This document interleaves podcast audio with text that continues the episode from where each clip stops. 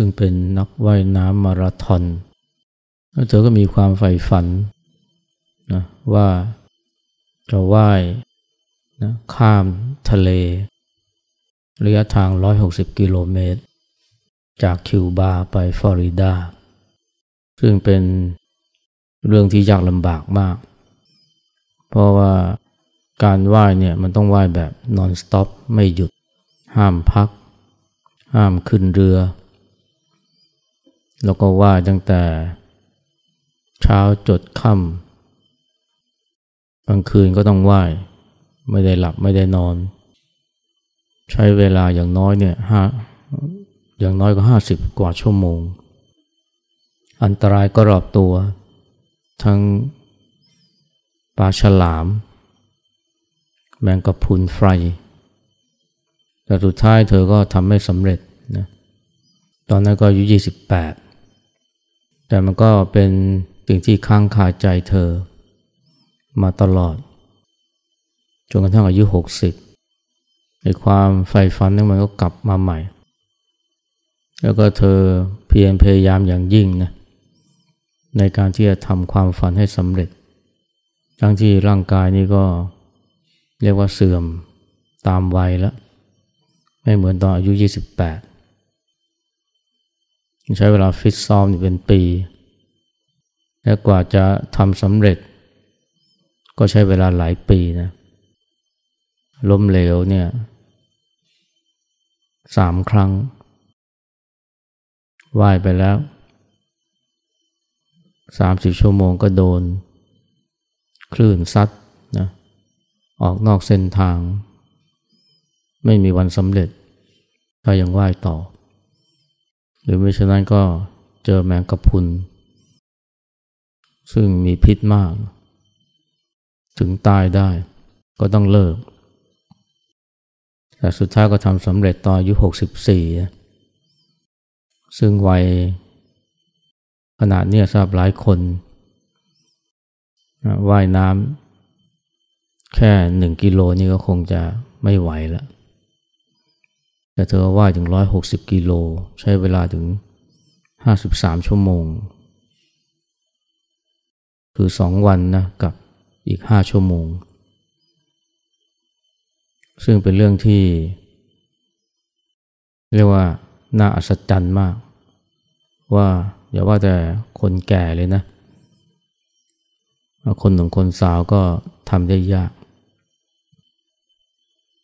มันก็น่าคิดนะว่าอะไรที่ทำให้เธอเนี่ยยอมทุ่มเท เรียกว่าแทบจะทุกสิ่งทุกอย่างเลย ละทิ้งความสะดวกสบายในวัยหลังเกษียณ ต้องไปเจอความยากลำบากซึ่ง เป็นอันตรายถึงชีวิต แค่โดน แดดเผา ขณะที่ ว่าอยู่กลางทะเลเนี่ยสองวันเต็มๆนี่มันก็แย่แล้วแถมไม่ได้หลับไม่ได้นอนอีก อีกสองคืน เสี่ยงมากที่จะวิกลจริตไปเลย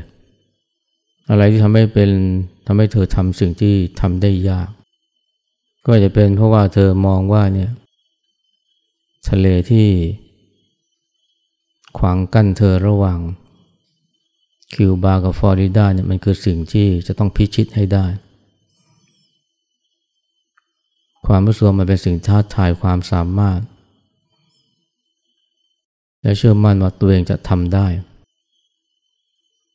หรือเป็นเพราะว่าต้องการชื่อเสียง ต้องการเป็นต้องการถูกจารึกไว้ในประวัติศาสตร์ว่าเนี่ยทำสิ่งที่ไม่เคยมีใคร ทำได้มาก่อน ไม่ว่าจะเป็นพราะต้องการพิชิต ต้องการประสบความสำเร็จ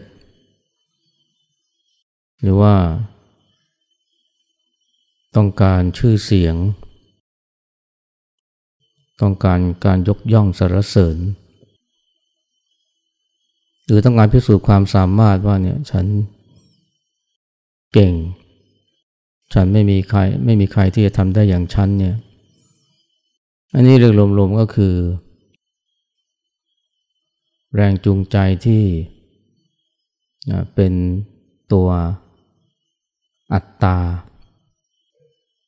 การต้องการมีชื่อเสียง การต้องการคนยอมรับ การต้องการพิชิต สิ่งที่ไม่เคยมีใครพิชิตมาก่อน อันนี้จะว่าไปก็เป็นเรื่องของอัตตานะ ถ้าจะเรียกอย่างนั้นคือเป็นเรื่องของภาวะตัณหา อยากเป็น อยากเป็นผู้ชนะ อยากเป็นผู้พิชิต แม้กระทั่งการอยากทำตามความใฝ่ฝันให้สำเร็จไม่อยากเป็นผู้พ่ายแพ้ อยากเป็นผู้ชนะ อันนี้ก็เป็นเรื่องของอัตตาทั้งนั้นแหละ ซึ่งในแง่นี้ก็ชี้เห็นนะว่าเนี่ย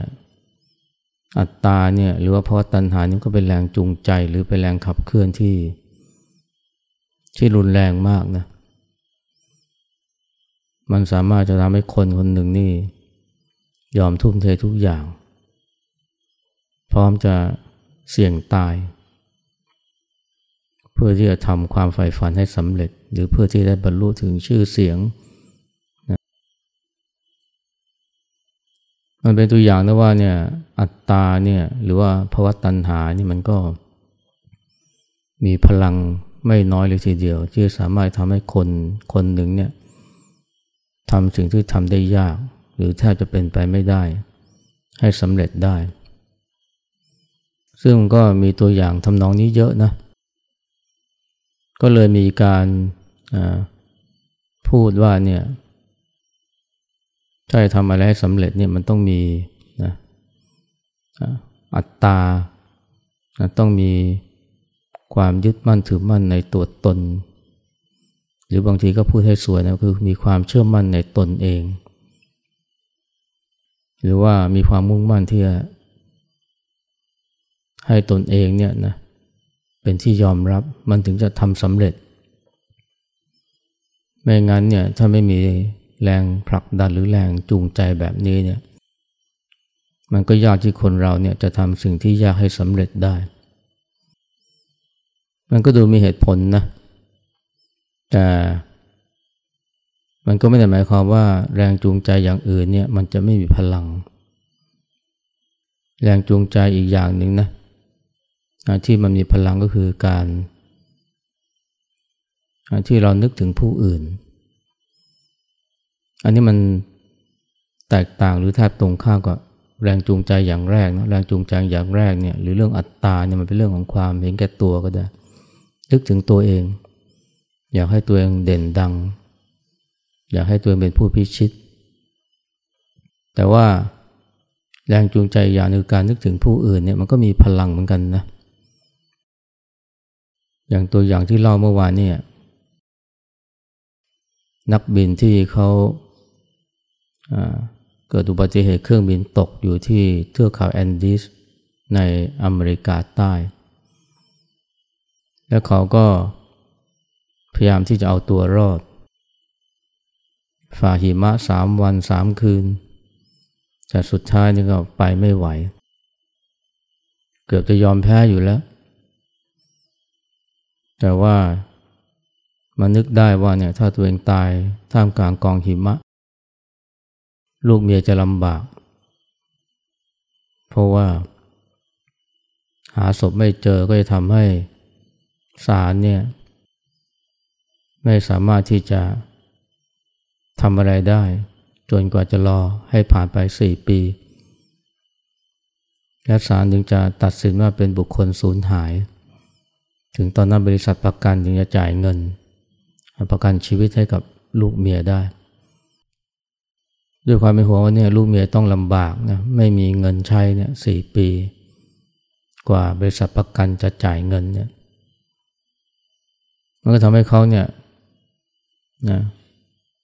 รวบรวมกำลังครั้งสุดท้ายเนี่ยพาตัวเอง ไปยังก้อนหิน ซึ่งอยู่ห่างประมาณร้อยเมตร แล้วตั้งใจว่าจะไปนอนตายบนหินก้อนนั้นนะ เพื่อว่า เมื่อมีคนมาตามหาศพเขาก็จะได้เจอ บริษัทประกันก็จะได้ไม่มีเหตุผลข้ออ้าง ที่จะไม่จ่ายเงินหรือรั้งรอ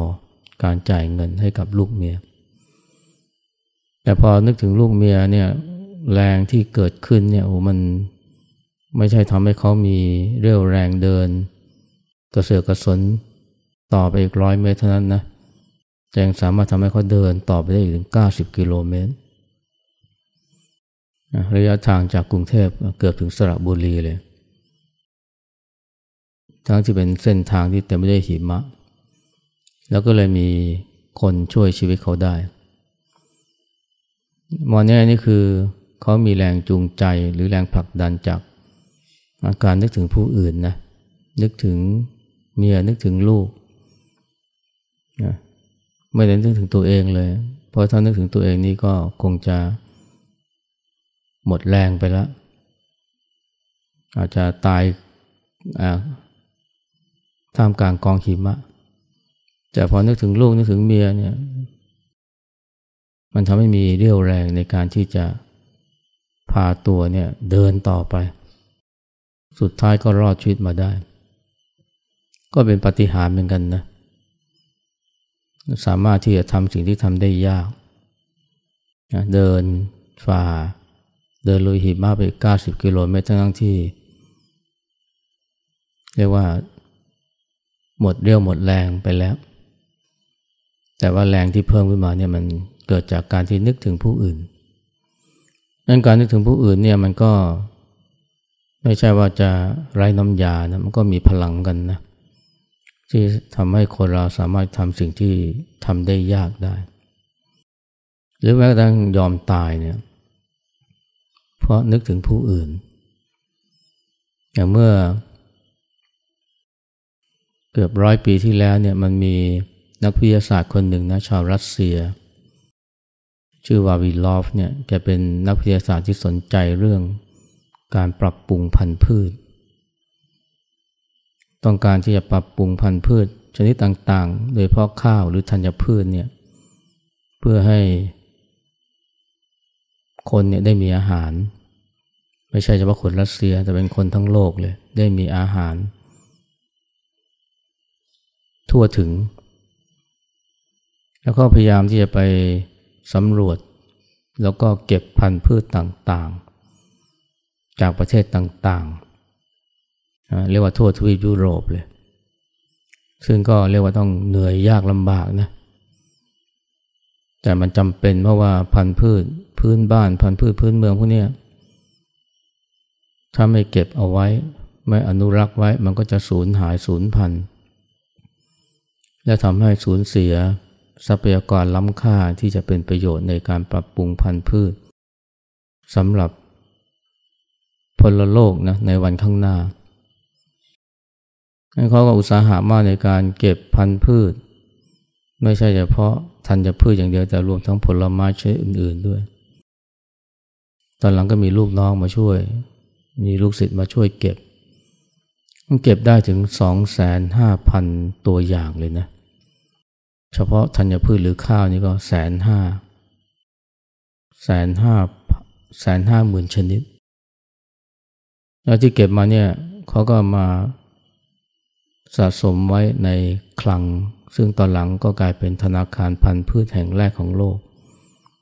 อยู่ที่เมืองเลนินกราดในรัสเซียตอนนั้นคนไม่เคยสนใจหรอกนะเรื่องการเก็บพันธุ์พืชนะแต่ว่าวาวิลลอฟนี่กับลูกศิษย์นี่เขาเห็นว่าเป็นเรื่องสำคัญมาก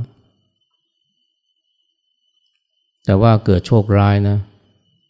สงครามโลกที่สองเนี่ยรัสเซียเนี่ยมา ม่ไม่รัสเซียเยอรมันเนี่ยมาล้อมมาบุกรัสเซีย แล้วก็มาล้อมเมืองเลนินกราดเอาไว้ล้อมนานถึงเก้าร้อยวันนะเก้าร้อยวันเนี่ยโหปรากฏว่าคนรัสเซียนี่ล้มตายกันมากไม่ใช่เพราะ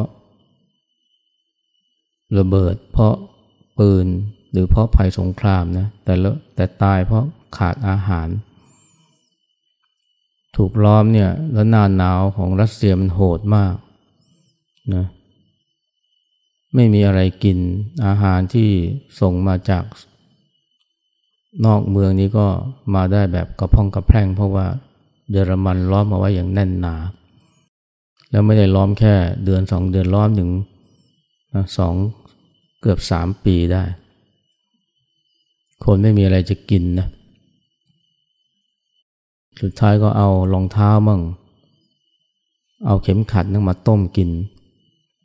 ตอนหลังก็ไม่มีอะไรแล้วก็เอาเนื้อคนนี่มากินนั่นทุกคนคนรู้นะว่าเนี่ยธนาคารของวาวิลอฟเนี่ยมันมีเมล็ดพันธุ์อยู่ คนก็ต้องแห่ไป ไปเอาเมล็ดพันธุ์นั้นมา แต่ว่าบริษัทลูกน้องของหรือลูกศิษย์ของวาวิลอฟนี่แกก็พยายามรักษาป้องกัน พันธุ์พืชนนั้นอย่างเหนียวแน่น ตัวเองก็ไม่มีอาหารจะกินนะ แต่ก็ไม่ยอมแตะต้องพันธุ์พืช หรือว่าเมล็ดข้าวที่เก็บสะสมไว้เลยทั้งที่มันมีเป็นหลายร้อยกิโล แล้วสุดท้ายเนี่ย หลายคนก็ตายนะตายเพราะขาดอาหาร แต่ไม่ได้แตะต้องข้าวเมล็ดข้าวที่ตัวเองเนี่ยปกป้องรักษาไว้เลยทำไมถึงยอมตายเนี่ยทั้งที่ถ้าเอาข้าวแล้วนั้นมากินเนี่ยตัวเองก็มีชีวิตอยู่ ก็เพราะว่าเขานึกถึงประโยชน์ที่จะเกิดขึ้นกับมนุษยชาติในวันข้างหน้า ถ้าเอาเมล็ดข้าวนั้นมากินเพื่อประทังชีวิต ตัวเองอยู่รอดนะ แต่ว่า โลกก็จะสูญทรัพยากรที่ล้ำค่า โอ้คนพวกนี้ใจสูงส่งมากนะ ตัวเองเนี่ยไม่มีจะกินนะ แต่ว่า ก็ไม่ยอมทำอะไร ไม่ยอมแตะต้องเมล็ดข้าวหรือทันหรือพันธุ์พืชต่างๆ ที่ตัวเองนะรักษาเอาไว้ บางคนก็ตายนะตายคาโต๊ะทั้งที่บนโต๊ะนี่ก็มีเมล็ดพืช หรือเมล็ดข้าวเนี่ยเป็นกระสอบกระสอบ เป็นถุงเนี่ยอยู่รอบตัว อันนี้ก็เรียกว่า ถ้าเขาไม่ได้นึกถึงผู้อื่นนะไม่ได้ถึงไม่ได้ถึงประโยชน์ ที่จะเกิดกับมนุษยชาติ หรือไม่ได้นึกถึงประโยชน์ในทางวิชาการนะถ้าเขาคิดถึงตัวเองเนี่ยก็คงจะ ไม่ปล่อยให้เมล็ดพันธุ์พวกนี้เนี่ยลงเหลือแล้ว ก็คงจะเอามาต้มกินนะแม้แต่กินเปล่าๆก็ยังได้ เพราะขนาดเปลือกไม้ หรือเนื้อคนเนี่ยที่ตายนี่ คนก็ยังแย่งกันกินเลย เพราะคนเราเวลาหิวเนี่ย มันพร้อมจะทำอะไรก็ได้นะแม้กระทั่งฆ่าคนที่รู้จักเพื่อเอาเนื้อเข้ามากิน อันนี้เกิดขึ้นในเลนินกราดนะ แต่ว่าลูกศิษย์ของวาวิลอฟนี่ไม่มีใครทำอย่างนั้นเลย อันนี้เพราะอะไรนะ เพราะการที่นึกถึงประโยชน์ ที่จะเกิดขึ้นกับมนุษยชาติ ก็ทำให้ยอมตายได้ ตัวตายไม่ว่านะแต่ขอให้เมล็ดพันธุ์เหล่านี้นะมันยังยังอยู่ เพราะมันมันจะมีประโยชน์ต่อ อนุชนรุ่นหลังในวันข้างหน้า อันนี้มันก็เชื่อเห็นนะว่าการนึกถึงผู้อื่นเนี่ยมันก็มีพลังที่ยิ่งใหญ่เหมือนกันนะที่ทำให้คนยอมตายได้ ไม่ใช่ว่าคนเราจะยอมตายเพื่อชื่อเสียงเพื่อความเด่นดังของตัวเองเท่านั้น แต่ที่ยอมตายเพื่อ มนุษยชาตินี่มันก็มีอยู่ไม่น้อย แล้วมันก็เป็นพลังที่สำคัญด้วยจริงๆเนี่ย นอกจากการนึกถึงมนุษยชาติแล้วเนี่ยสิ่งหนึ่งที่เป็นพลังหรือแรงจูงใจที่สำคัญนะก็คือธรรมะนะอย่างเช่นชาวพุทธเนี่ยเราก็ ให้ความสำคัญอย่างมากนะกับการอุทิศตนเพื่อธรรมะ โดยเพราะธรรมะที่สูงสุดคือพระนิพพานนี่ก็เป็นแรงจูงใจนะที่ทำให้ ผู้คนจำนวนไม่น้อยนับแต่พระพุทธเจ้าลงมาเนี่ยนะเรียกว่าพร้อมจะตายได้ เพื่อพระนิพพาน อย่างผู้เจ้าตอนที่เป็นเจ้าชายสิทธัตถะหรือยังเป็นพระโพธิสัตว์นี่ที่ท่านบำเพ็ญธุรกิจทุกรกิริยาทรมานตนอย่างแสนสาหัสนี่ก็เพื่ออะไรนะนี่นก็เพื่อนิพพานเพื่อความหลุดพ้น แล้วไม่ได้หลุดพ้นเพื่อตัวเองเท่านั้นนะแต่หลุดพ้นเพื่อประโยชน์ของสัตว์โลกด้วย หรือประโยชน์ของมนุษยชาติด้วย แต่ตอนหลังเนี่ยพวกรู้ว่าเนี่ยทุกบำกรรมเป็นทุก กรกิริยาหรืออัตตากิลมัฐานุโยกเนี่ยมันไม่ใช่ทางก็เลยเลิก แต่แม้กระนั้นเนี่ยการบำเพ็ญเพื่อบรรลุพระสัมมาสัมพุทธญาณนี่ก็ต้องอาศัยการทุ่มเทนะชนิดเอาชีวิตเข้าแลกก็ได้อย่างคือเนี่ยก่อนที่จะตัดสรู้เนี่ยพระองค์เนี่ยตั้งจิตเลยนะ อธิษฐาน อธิษฐานในที่นี้คือตั้งจิตว่าเนี่ยแม้เลือดใน แม้เลือดและเนื้อในกาย จะเหือดแห้ง เหลือแต่หนัง เส้นเอ็นและกระดูก แต่ตราบใดที่ยังไม่บรรลุพระสัมมาสัมพุทธิญาณก็จะไม่ลุกจากบัลลังก์ตอนนั้นพระองค์นั่งสมาธินะอยู่บนบัลลังก์ที่ทำได้ยากใต้ต้นโพเนี่ยตอนนั้นเรียกว่าพระองค์เนี่ยตั้งเจตทิฏฐานเลยนะ คือพร้อมจะพร้อมจะตายได้ ถ้าว่ายังไม่บรรลุพระสัมมาสัมพุทธญาณก็จะไม่เลิกละความเพียรและสุดท้ายพระองค์ก็บรรลุพระสัมมาสัมพุทธญาณที่จริงก่อนหน้านั้นเนี่ยนะพระองค์ก็ได้บำเพ็ญเรียกว่าอุทิศตนมา เรียกว่าหลายภพหลายชาติเลยทีเดียวนะไม่ว่าจะเป็นการบำเพ็ญทานบารมี ไม่ใช่แค่สละทรัพย์สินนะแต่ละรวมถึงสละอวัยวะ แล้วก็สละชีวิตด้วยนะเรียกว่า ทานปรมัตถบารมี แล้วก็เป็นแบบอย่างให้กับภาษาวกมาตลอดนะแม้กระทั่งครูบาอาจารย์รุ่นหลังๆเนี่ยพวกท่านก็เรียกว่าพร้อมจะตายได้นะเพื่อพันิพพานทุดงในป่า แม้ว่าจะมีอันตรายมากมาย แต่ก็ไม่กลัว ความกลัวก็มีนะ แต่ว่า ความที่เห็นแก่พันิพพานเนี่ย ก็ทำให้พร้อมที่จะระงับความกลัวแล้วก็บำเพ็ญเพียรในกาวทิศตนเนี่ยเพื่อพระนิพพานก็เป็นแรงจูงใจหรือแรงผลักดันให้กับคนเราในการทำสิ่งที่ยาก แม้กระทั่งสละชีวิตได้ แต่ว่า ตัวอย่างแบบนี้ก็มีน้อยนะ ถ้าจะว่าไปแล้วเนี่ยพูดถึงความเพียรแล้วเนี่ยนะ เราจะพบว่าคนที่ทำความเพียรเนี่ยเพื่อตัวเองเนี่ยว่ามีเยอะนะ อย่างนักกีฬาที่เขาต้องการเหรียญทองเนี่ยไม่ว่าจะเป็นนักว่ายน้ำนักยิมนาสติก นักวิ่งเนี่ยโอ้โหเขาทุ่มเท ชีวิตเนี่ยเพื่อสิ่งนี้เนี่ยอย่างน่ายกย่องมากเลยนะบางคนเนี่ยฝึกตั้งแต่เล็ก อย่างนักยิมนาสติกเนี่ยฝึกตั้งแต่อายุห้าขวบคนที่เป็นนักว่ายน้ำนี่ฝึกว่ายน้ำนี่วันละสิบชั่วโมง ถ้าทำให้เป็นปีๆด้วยความเพียรเขานี่น่ายกย่องนะถึงแม้ว่า สิ่งที่เขามุ่งหมายเนี่ยถ้ามองในแง่ของพุทธนะมันจะเป็นสิ่งที่ไม่ค่อยมีสาระเท่าไหร่นะคือเหรียญทองเนี่ยมันก็เป็นเรื่องที่ไม่ได้เป็นสิ่งสำคัญของชีวิตเท่าไหร่เลยไม่ได้ช่วยทำให้พ้นทุกข์ไม่ได้เป็นหลักการแห่งความสุขอย่างแท้จริงนะถ้ามองแบบพุทธเนี่ยมันไม่มีสาระได้มันไม่มีสาระเท่ากับธรรมะ แต่คนเหล่านี้ก็ทุ่มเทมากนะชนิดที่ว่านักปฏิบัติธรรมจำนวนมากนี่เรียกว่ายอมแพ้เลย